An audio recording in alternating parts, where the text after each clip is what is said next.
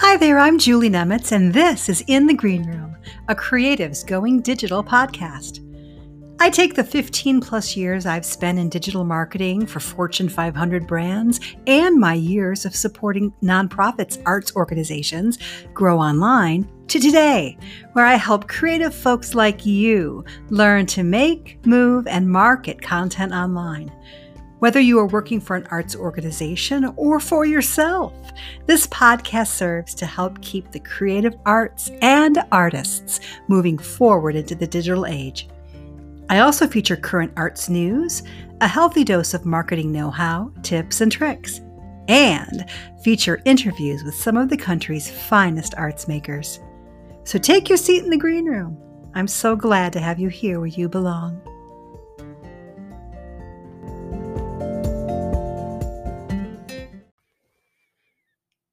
Well, hello there. This is an epic episode of In the Green Room Live. I'm Julie Nemitz, and I created the Playhouse Theater Marketing Academy and the In the Green Room podcast exactly one year ago. What a year it has been, my friends.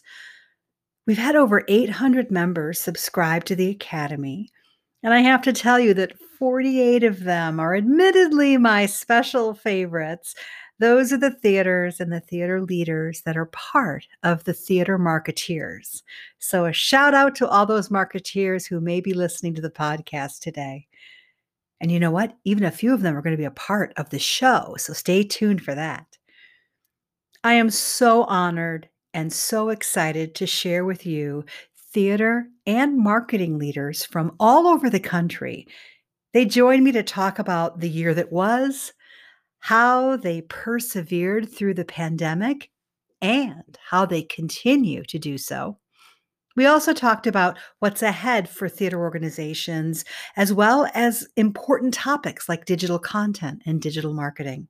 So sit back, grab those few remaining Christmas cookies, and enjoy this four part epic episode of In the Green Room. I'm so happy to have you here where you belong.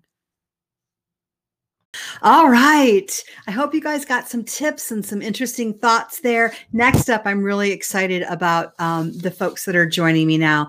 I've put together a group of theater leaders, um, executive directors, artistic directors, co founders, owners of, of theaters across the country who the one thing that stood out to me about them is they overcame obstacles and they kept theater moving forward and they they persevered through this pandemic like nobody's business.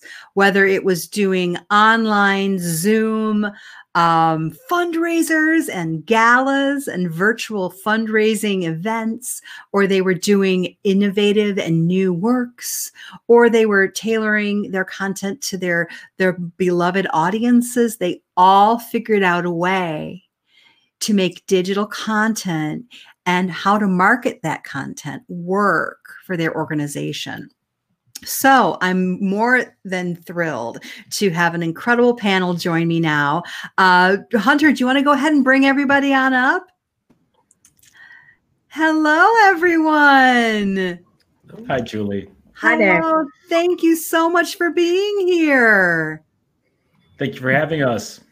I'm I'm thrilled. Listen, um, I want to go ahead and have you. I, I I've talked enough.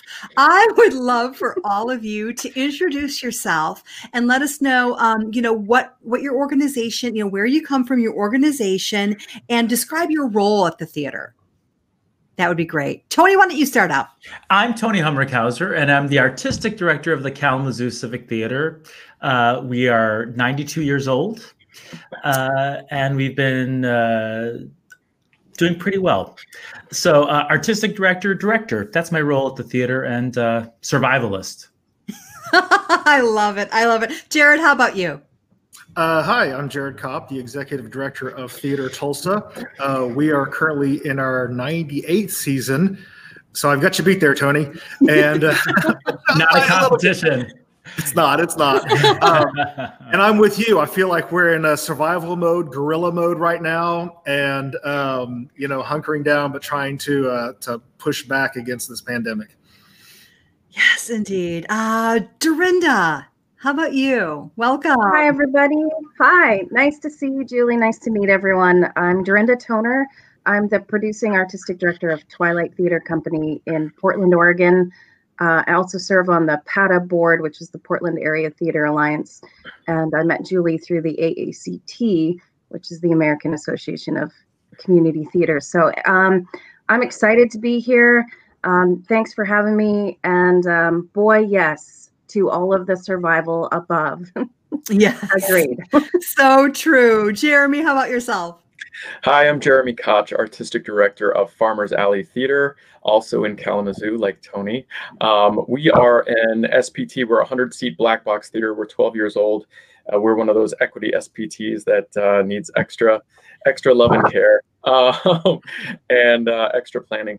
But um, I'm the artistic director, um, frequent performer, um, and uh, yeah, I think that's it and when he's and, and on on every other day of the week he's also hand, he's also heading up a lot of the marketing efforts. So you wear many hats. I know all of you wear many hats. Um, bert how about yourself? Hi everyone. Bert bernardi. I am the co-producer of pantochino productions. We are connecticut's ridiculously entertaining theater for family audiences. We're located in the new haven area in southern connecticut. And uh, yeah again uh, besides the hat i'm wearing i have a bunch more that, that i put on throughout the season yes, you do. Yes, you do. I'm so glad you're here. Thanks, Bert. And last but certainly not least, Natasha. Welcome. So sorry, I had it's coming live from my car. No worries. Uh, I'm Natasha Parney, and I'm the managing artistic director and owner of Dark Horse Theater Company. We are a small non-equity theater in the DC, Northern Virginia area, and um, director and producer, and designer. Many hats are worn. So thank Many you for having hats. me. You're welcome. Many hats indeed. Many hats indeed.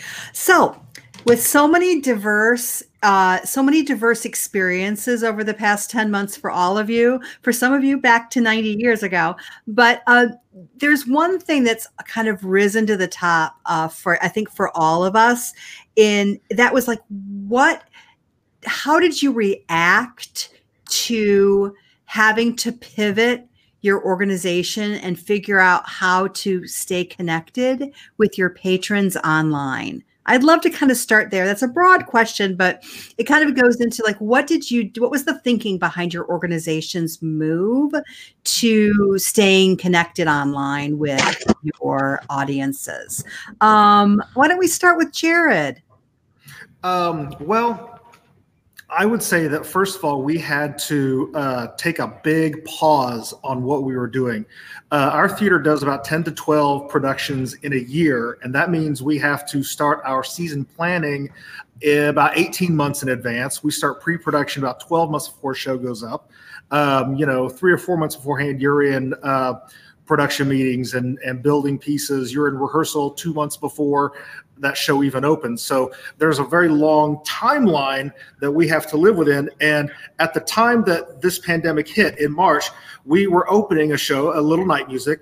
It opened on March 13th. The very next day, on March 14th, the mayor shut the city's public facilities down, and our show closed after one performance.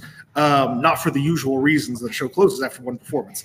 And um, and we had two other shows that were currently in you know pre-production ready to go the next month and the, the next two subsequent months. And uh, we had already invested all this money into it. We had the sets built. We had the costumes done. We we were in rehearsal. We were good to go. And so we didn't want to keep sinking money into these productions that were coming up in the future we didn't know what the future was going to hold um, we didn't know if the, at the time this is march april we didn't know if we'd be back in theaters by the fall late fall or, you know we were just winging it and figuring it out every two or three weeks. And so right. our first big decision was we took our entire planned 98 season and we said that's now going to be our 99th season. It would have started in July of this year. Of this year, yeah. Educational programs. And then in August, we had done our first main stage show. And we basically told the subscribers and supporters that hold on to your vouchers. You people have already, you know, built, put up subscriptions. We're going to put the whole thing out 12 months in advance. And the shows that you have already planned to see this season, we're going to do them sometime over the next year. And we, you know, we uh, we weren't able to do that with the Little Night Music, um, but we we still have uh, Matilda and Frozen Junior, which are our next two shows, uh, in storage, ready to go. And we are, you know, we've been waiting for good news on COVID numbers, which hasn't come, especially right. in uh, right. on vaccine, which is positive news now. We're watching very closely the rollout of this vaccine and how quickly the population will get it so that we can start having people back in theaters again. And and for us, it's not so much the audiences. I mean, I can deal with you know having to cut down our audience size a bit even though that eats into our revenue model uh, for what we had planned but um, these are we're known for big shows big musicals that may have 20 30 40 50 people in them. And the backstagers are not equipped for that for social distancing. So we're having to figure out how to do this for our actor population our community of, of theater performers how we can do that safely and have them feel confident that they can work with us and not get sick and not have an outbreak. And that's been a really big challenge from there. Um, but that was our big, big thing was was to just take a take get some breathing room for several months so that we could plan ahead. And I'm so glad we that. that was at the time in April. We thought, did we did we just leave money on the table? Did we just go too aggressively of kicking it out by 12 months? But we turned out to be kind of right in that because I couldn't see us doing theater in, the past nine months uh, at all in, in the way that things have been going. Yeah, and you guys really, you guys did pivot. You moved to some really innovative and uh, and and distinctive online content for your patrons. Uh, whether I know you brought in guest artists, you've you've created you know unique original content, right? Yeah, and um, you know this goes back to. Um, Tony has probably had a similar thought as well, being a nine decade long theater company, in that we started thinking, you know, we knew our in our history we'd gone through the Great Depression and World War II. Uh, I mean, in World War II, we didn't have regular theater companies. The Theater Tulsa would go to veterans hospitals and perform shows there. And that was how they continuously kept doing productions. And we thought, okay, we can't do traditional theater in a big 400 seat theater anymore, but what can we do to connect our community? And um, a lot of that went went to um, it went virtual first of all. And what we learned pretty quickly was that trying to do things, trying to do traditional theater virtually, um, we didn't quite have the resources to make it work, at least to my satisfaction, um, in terms of turning into a video production company. Uh, that's a really tough hurdle to overcome. We can do a lot of great stuff in a live space, but when you put it in front of a camera, and it, the camera's eye is very unforgiving anyway. And um, we're just not video producing people. So we did our classes online which did fine. We upped it a little bit in the fall by finding some broadway performers some that we had a connection with through the past um, some that we did not. We just hired them through um, through some services and booked them for a series of master classes really yeah. focused on our youth because our youth semester for the fall was gone um, we found that we had a, a, a, lot of success online just doing brand new original programming that we had never done before. We did a, a series called Magic Moments where we did cast reunions. This was mm-hmm. stolen by Josh Gad, who did those cast reunions in the summer this year. And so uh, it was Alone Together, I think is what he called it. And ours was Magic yeah. Moments. And we'd get the cast of, say, Beauty and the Beast and talk about and we we bring them on the same way. We bring on in, you know, here's some of the production team, here's some of the leads, here's some of these other people. We'd reproduce some scenes. We'd have them sing a little bit of something, solos, of course, because that's all you can do on Zoom. And uh, and we did those as a pay what you can fundraiser, and it it was pretty successful in that regard. Um, we're also rolling out. Um, I don't know if you've seen these TV shows where celebrities play.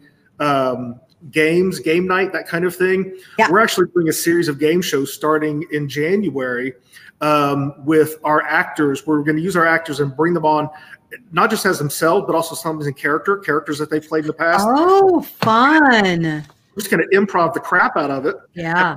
Do it around games like you know Theater Jeopardy and Wheel of Fortune and and, and things like that. Uh, we're pretty excited for that. We just started teasing it out last week.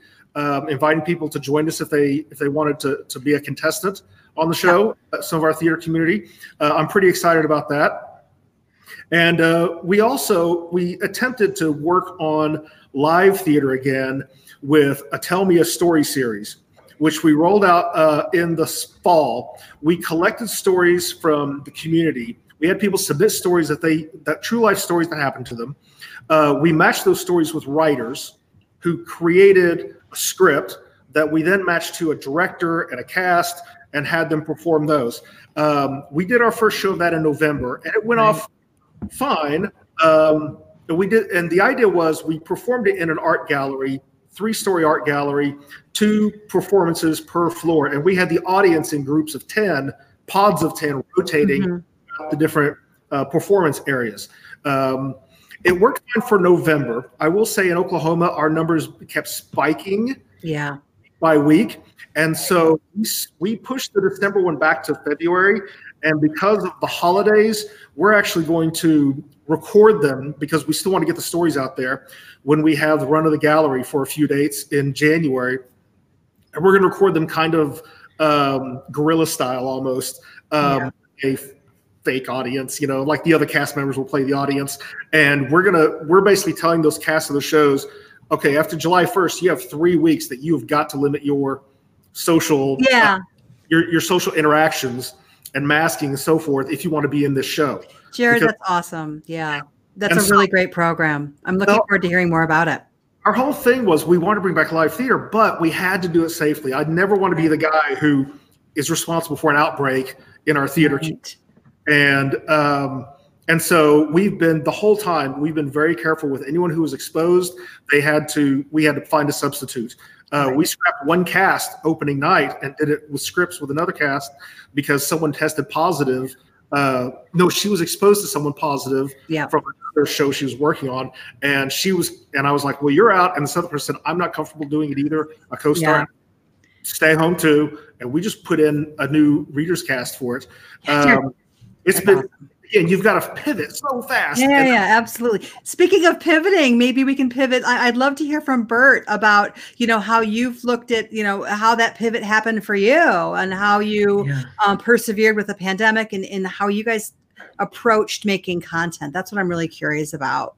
Yeah, it was uh it was like a whirlwind and the whole thing hit and then everything that we had on the table and everything we had planned, uh, you know, the papers just flew. We couldn't do any of it. But um, you know, I'm very lucky to be uh, quarantined uh, with with my co-producer partner and, and, and our good friend who's our composer, and we just played the game of what if, what if, and we we found so many things that we could do. Uh, right here uh, in our living room, we started our online series called Let's Learn Stuff, which is an educational comedy series for both children and adults, and that's still running. And I, I think that'll that'll just play forever because right. it's really fun to do and we've developed a wonderful online community uh, uh, of, of, of, viewers who watch that and um, you know interact with each other now it's it's amazing and um, that we, that didn't ha- that didn't exist before the I, I would never COVID, even have right? thought of that. But you know, I sort of went back to like, what's our mission? Like, how do we right. entertain children and families? And it, that seemed to be a, a, a, great option, and and obviously a, really good one. And and I think you know that we we identified. Okay, we have three people who can act and write and direct and design and compose. So we did our own little show called Pantochino Curbside, which right. we traveled with to front yards and backyards all summer long. Uh, that kept us uh, super busy. Uh, we had just started a podcast series, which we stepped up and uh, entertained, and that's still going on. And people listen to those podcasts, you know, in the middle of the night all the time. Everywhere, it's, absolutely. Yeah, and that's sort of like what, what a no-brainer to, to put that together and and to you know little stories, short ones for for kids and their families to enjoy. Um, we we we had our, our, our biggest success for the year really was uh, one of those moments like what if, and it was uh, to create a Halloween drive-through musical, yes. uh, which which we did. And after, tell me about it. Yeah, I so we we had you know uh, it was ten little scenes that you you stayed in your car and you drove the soundtrack played on a you, you tuned your radio to a certain channel to hear the music and you saw the, these this variety of little um, Halloween scenes. Um, one yeah. Facebook post sold that out and over five thousand people saw that show over one weekend. Um, it's it's the biggest success we ever had.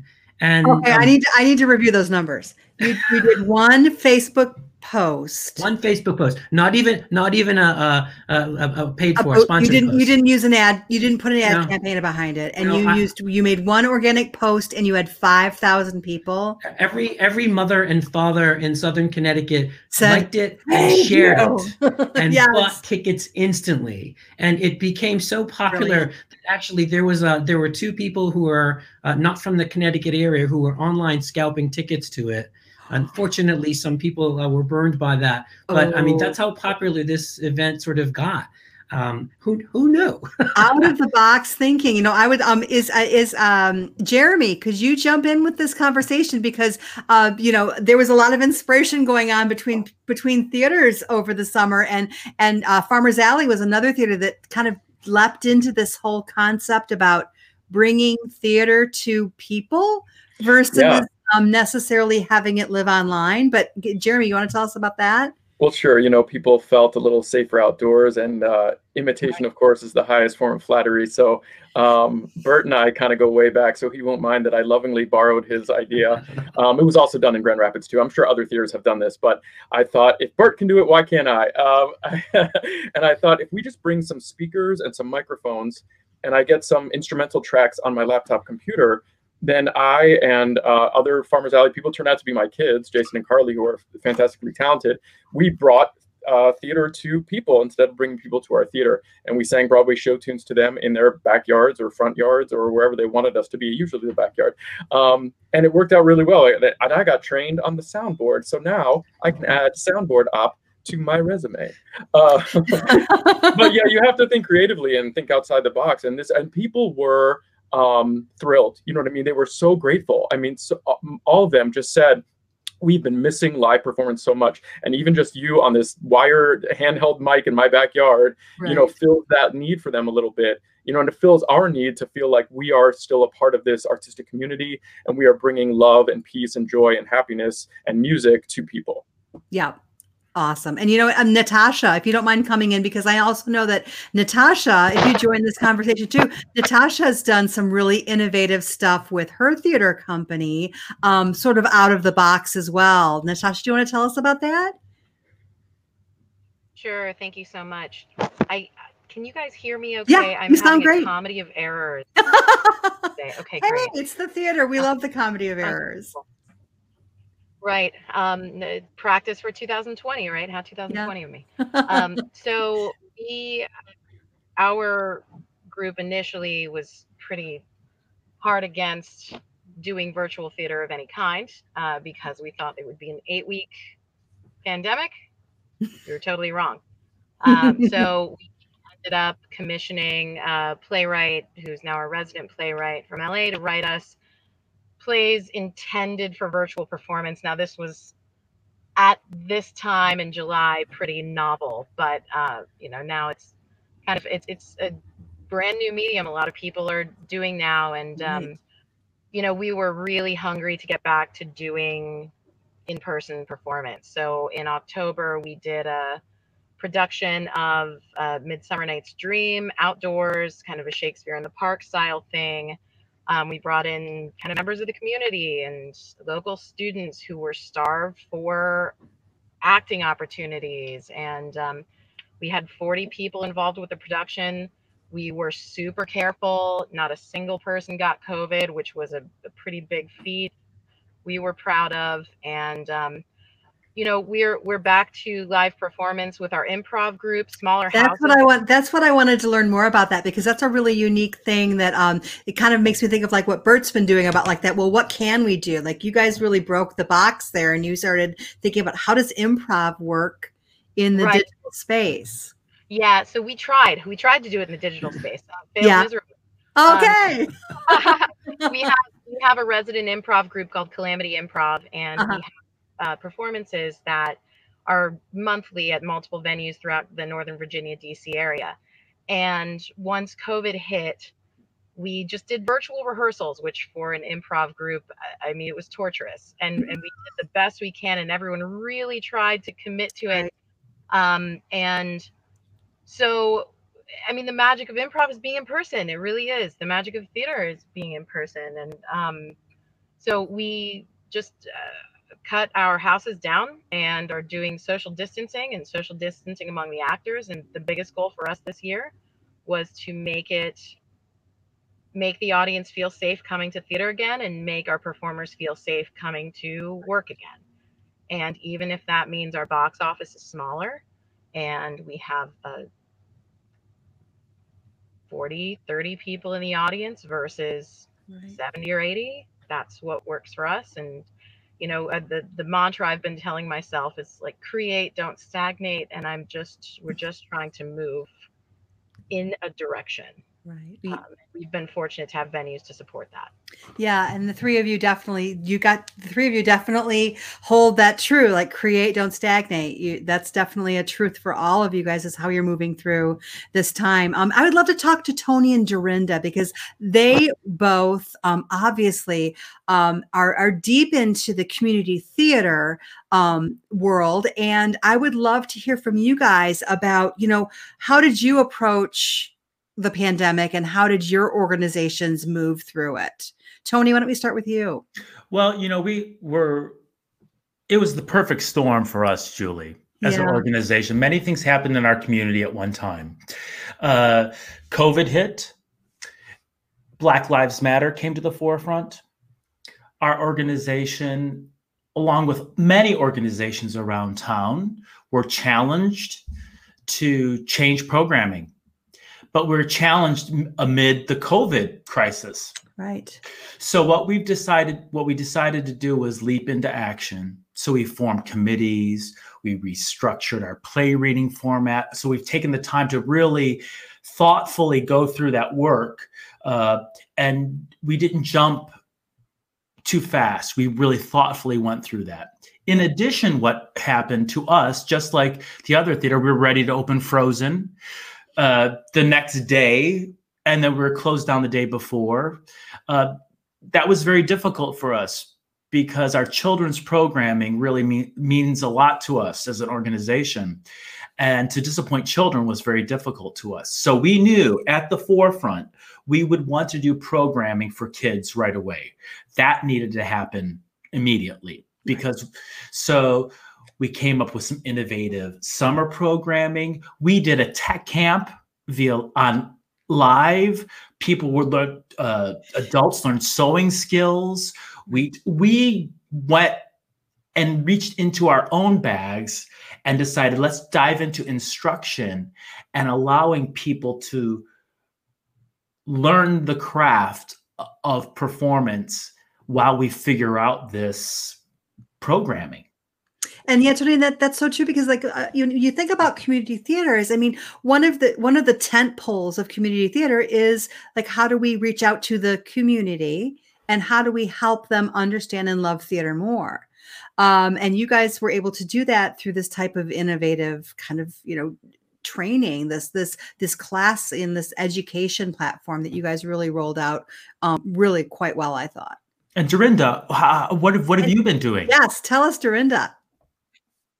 Yeah, thanks. Um, yeah, I'm right there with the rest of you. We uh, we had a show we had two performances of before we got shut down, and um, I think here in in um, Oregon, it's been uh, numbers have been high, um, but our our uh, state governor has really kept us shut down. So we definitely have had to dip our toe into the digital world. Um, we're a little bit of a unicorn in the community theater world in that we are already small show, um, sort of social justice um, oriented. So right. that actually worked to our benefit, I think, uh, during this time.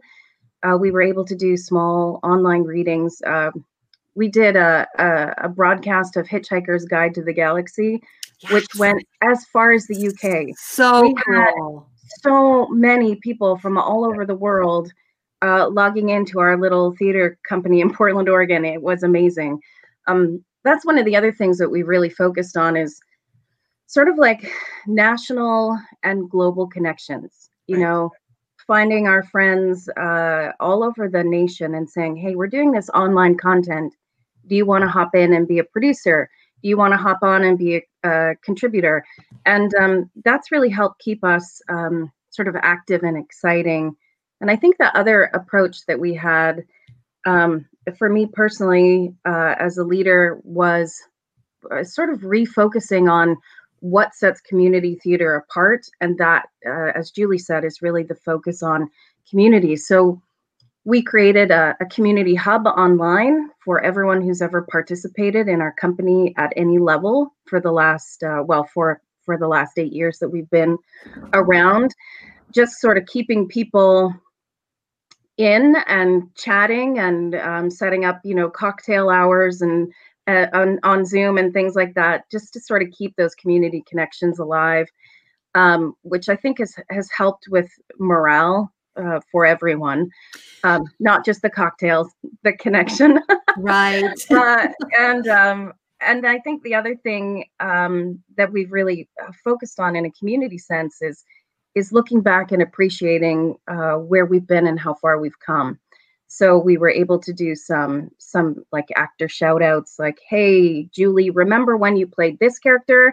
And then we put a picture of you online and everyone who saw you in that show gets to say, "Wow, Julie, you were so great." Right. So that campaign was really super successful for us. Um, we also did our our gala online for the first time, and and it was amazing. Uh, you did it on Zoom, right? You're not used yeah, Zoom, right? I, we many spent people so much less money. Tony, are you nodding like many many people have? I'll tell you, all my friends that are in uh, uh marketing, they prefer it they think it's going to be the oh, wave of the future. Who wants to do another better? Hand up. Who yeah, wants to silent auctions again? So good. Yeah, we, yeah, we we we really streamlined. Uh, we played sort of a wheel of fortune game where you could you could just donate and then spin for your prizes rather than bidding on specific auction things. And nice. it was just a lot of fun. There were four or five of us that streamed live for the content. Um, and we did better this year fundraising than we ever, ever have. In fact, we've doubled our donation income this year. So we just feel immensely grateful for the community support that we've had. Um, yeah. And, and Dorinda, Dorinda, that's why I think that you, you know, you kind of you give a little star in my mind because I felt like you, uh, you were one of the theater leaders that um, really did take to heart that you were responsible for a community and you built something for people to connect on. And you know we talk about that a lot in in um, playhouse playhouse theater marketing academy like how do we build community online and i just want to shout out to you for doing such a great job with that and thank you, know, you. you know, i really appreciate that you know it's really interesting dorinda i have a question and i'm sure all the organizations are different but you know uh, what was different difficult for us leaping so quickly was because we had a board that we had to answer to. We couldn't just produce. Yeah. So th- that is a whole other element that I it think is, yeah. the public is maybe, I'm sure they're aware of it subliminally. Yeah. Yeah, yeah, but, yeah. As a non, as a, the- a community theater, especially nonprofit, you you know, we have a board too, and and um, I've even said, you know, it's a challenge to um, make these big decisions when your governing body is only meeting once a month. Right. So that's also a challenge that we put out to our board was we need to be meeting every week or or or twice a month or whatever it takes to get caught up on, you know, the pandemic moved so quickly, information changed every day. So the biggest challenge uh, that I set for myself was communicating with our members. What's happening? How are we taking it in? How are we responding? Um, and I think that that really served us well. Uh, so, but yeah, Hunter, Hunter, let's bring everybody back into the conversation for this point because I think it's a really good one. We all, you know, we're all, you know, most of us do have boards or we are uh, pursuing that nonprofit angle uh, for our organizations. Um, but it, you bring up a really good point. It's like, you know, how quickly can you move? Um, Tony, did you have something to add to that? Well, you know, what's interesting. It's how quickly can you move and how do you honor the needs of your constituents? Mm-hmm. And defend them. For example, for our kids, it was important for us not to uh, stream recorded material. We wanted them to perform live. So all three of our kids shows were performed live with stage managers. They had costumes that they picked up in bags. We figured out everything that we could to give them as close to the experience as it was humanly possible. And audiences really responded to that. Right. On the flip side, our older volunteers loved the streaming taped performances because it enabled them in the most stressful time of our existence to have some brain space to go into rehearsal all that time and it, it, you all know what i'm talking about psychologically so so serving your volunteers needs in a very sensitive way during a sensitive time and giving them the food that they need to perform Now, I have a question for um for those of you that um a lot of you, like I said at the top, we all wore many hats. We all wear many hats in our theater. Could uh, uh, my question to you all is coming kind of back to what we do here at Playhouse Theater Marketing Academies. We really do focus in on on like what does the content look like and how do we get it out to our people online and how do we market effectively. I'm just curious if any of you would love to share maybe some uh, some learnings that you have around how you um, sort of went to market with some of your uh, efforts. You know, Bert, maybe you could start on that one.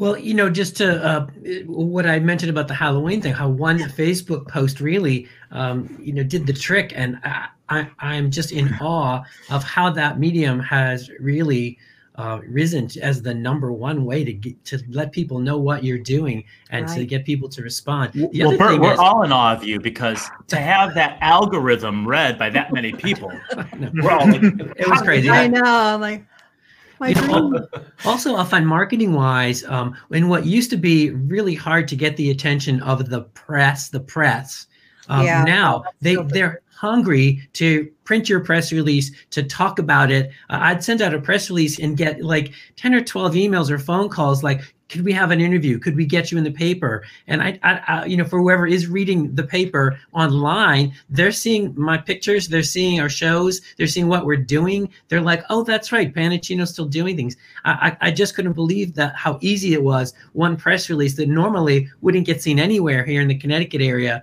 is appearing in every little newspaper and big newspaper, and uh, TV stations are picking it up and calling and saying, "Could we come and do a, a live hookup from your event?" That never happens. That's a really good point. I know some folks that are on the screen right now that made it onto the local news and and and big, you know, and big things that never usually happen in, you know, in pre in in, in before times, as they say. Anybody else have any thoughts? You know, I know some of our some of the people that are watching over on Crowdcast are very curious about um, how you made successful um, fundraisers um, and how you marketed that. Does anybody have anything to say about that, or was it? Um, yeah, Jared.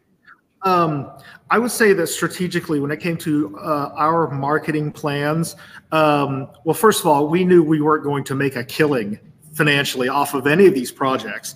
And so our main goal be- was really about staying connected with our community and specifically staying connected to our subscribers, our donors, our fans, making sure that, you know, it was a little more focused. This isn't like doing a, a Beauty and the Beast and you're reaching out to all these people who don't normally come see your shows Right. we right. are really targeting our base with these events. Yeah. And what I will say is that, you know, because we did that, um, this ties into the fundraising. Our end of year appeal has actually been really strong this year with the people that we've been reaching out to, that we've stayed in touch with and provided content for them. Um, I've seen a great response just now. I've, I've got another small stack of checks that just came in through the mail. And did you do that through a ga- did you do that through an online gala or an online ev- event? So it was it was an Oh. end of year appeal with direct mail, uh, a lot of social, uh, email marketing, all of that. It was not a single event. It's been Got it. something that we've been doing since uh, we started the appeal in October, and we've just been hitting it, highlighting donors, asking them, doing little interviews with uh, why did you give to Theater Tulsa, and posting their their uh, stories on our social media. Um, and we've gotten a, a fair amount of long legs out of that. Great, Jeremy. How about you tell us about like how did how did Farmers Alley approach um, fundraising content this year? Well, the our first event was in May. Uh, we called it "The Sun Is Going to Shine," and we decided to partner up with a local frontline organization uh, and and help Bronson Hospital and the Bronson Healthcare Fund. And so we thought this is a way to raise money not only for Farmers Alley but to also so, show love and support and raise some money for some for some local frontline workers. Um, and and that that turned out to be successful. We raised you know couple thousand dollars and split it between the organizations. Um, and then we did one recently in November called By Request, and we called that our end of the year fundraiser and it was a virtual event and what we did was we asked our patrons to submit we we sent out an email where they would like survey where they could tell us their favorite songs or scenes or monologues throughout our 12 year history um, and let them kind of pick it and kind of be you know sort of the creative content uh, co-collaborators and we gave them what they wanted so therefore by request um, and then we had some tiered pricing, like Traylon was mentioning earlier, sort of tier, you know, tiered pricing where we could say, look, the event is 1995, but if you can, if you're in a place financially and you can afford it, you know, $100 or 500 will get you this swag bags. We had gifts, we had champagne and, you know, cookies, crackers, CDs, you know, some special gifts. And then we even offered like meet and greets with some of the more, you know, Farmers Alley favorites or like some of the more famous friends of ours that are in New York and say, hey, you can do a meet and greet with so and so Broadway star so and so, and uh, so that's another way to maybe you know have some special perks for those higher ticket prices. Yeah, and Tony had asked um, a question about uh, Tony over on Crowdcast had asked, um, you know, how are do you all feel about polling your audiences about what they would like to watch? And so Jeremy's example is a perfect idea of how you can control the questions that you ask your patrons um, through email surveys, um, social media posts, and, and they can be a part of the choices and a part of the selecting of the content. It makes them much more engaged and much more invested in watching that final event and that final concert. Um, any other folks that had kind of examples of how they raised money and used events or um, eh, or galas online? I do. I, I yes, Natasha.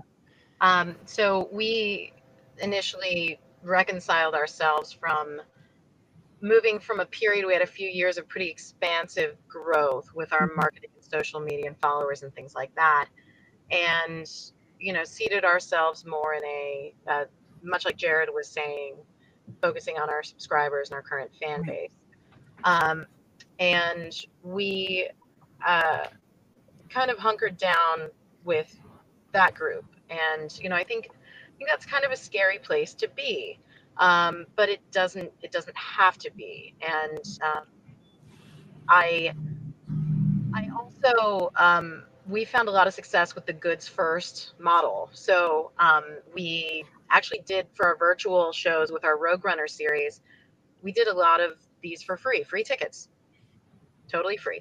Mm-hmm. And if you'd like to donate, you know, and, and we actually, I was, I was not convinced that that would be a successful way to do things, but I stand corrected, and this is why I'm not the. This is why I don't have the best ideas in the room, um, because I, I, was just very pleasantly surprised, and I, I appreciated how our subscribers and our season ticket holders really caught us and held us during this time. And Natasha, I'm curious because I, I'm the same way. So many of us, marketing was thrown in our lap for the first time in our lives. I mean, it's not my area of expertise. And yet many of us had to, once again, pivot. Like Jeremy's now doing all this marketing. I mean, everyone's doing things that they never did before. So how could you have known? Mm-hmm. You know? So so it's all a gamble right now. I'm sorry to interrupt. I think that's fabulous. Oh, not at all. I mean, I think and, and I love what Dorinda said about reaching out and connecting with other practitioners and uh, you know the access i mean the beauty there's been there have been so many bad things with this pandemic right but i have loved having access to actors from across the country and being able to you know, that was really cool and what an unexpected opportunity right to and uh, network with network other actors together they would have never met. And you know this this julie i just want to say one more thing. It's interesting you know in the 70s where i don't know how old everyone is here but in the 70s and 60s 70s 80s those teledramas were the way that many of us came to theater. We would tune into pbs and all those right. closed set productions of you know bbc productions and that's how we learned what we did. There was no audience it was us. And and yet that's how some of us came to theater. So i think a lot of the theater that we're programming now i think it might have a life way beyond us. And it will definitely influence more and more people to come to theater. So i think what we're doing i think these times could be looked back a little they might be looked back uh, a little more with a little more reverence than we think. Hey Bert, can you tell me what's what's on deck for 2021? What are your plans? Well, we're we're we're sculpting that right now, but we we have a program right now that's very successful. It's called Christmas Countdown, and it's the first time we picked up the camera. And what we did was I filmed my company doing all sorts of little Christmas uh, skits that I wrote, scenes, jokes. Uh, think uh, a Christmas version of Rowan and Martin's Laugh-In, if you're old enough to remember that. And we've distributed that. People subscribed to it and got a, a little three minute clip every morning from December 1st through the 24th. And it's worked very well. And I've had such great feedback from it that I'm trying to come up with a way to tell a story or stories uh, that that you subscribe to, and that you instead of having to sit there for an hour, especially for for for younger uh, attention spans, this way your child can get a five minute story, uh, you know, maybe maybe twice a week or three times a week, and and tell it that way. So we're we're working on something like that. I'm also working with the local arts council, uh, and hopefully we're going to create an outdoor sort of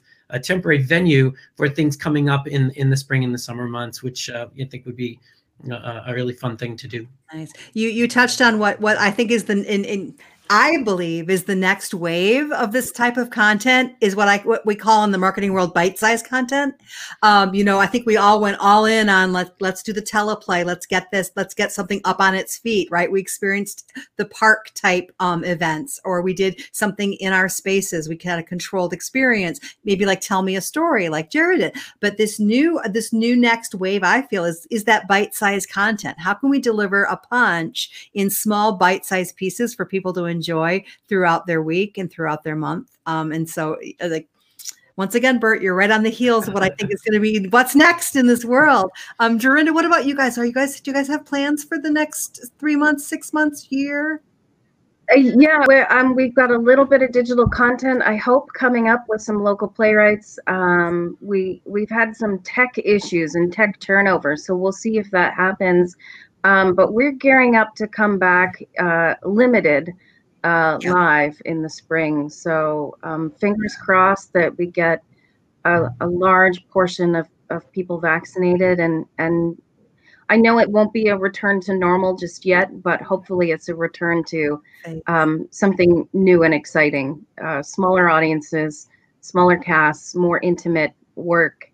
Um, we're really excited to see what we can do with that, with the the uh, restrictions and parameters are making us more creative. So we're excited about Again, creativity first. Um, Jeremy, what about you guys? What's going on um, in 21?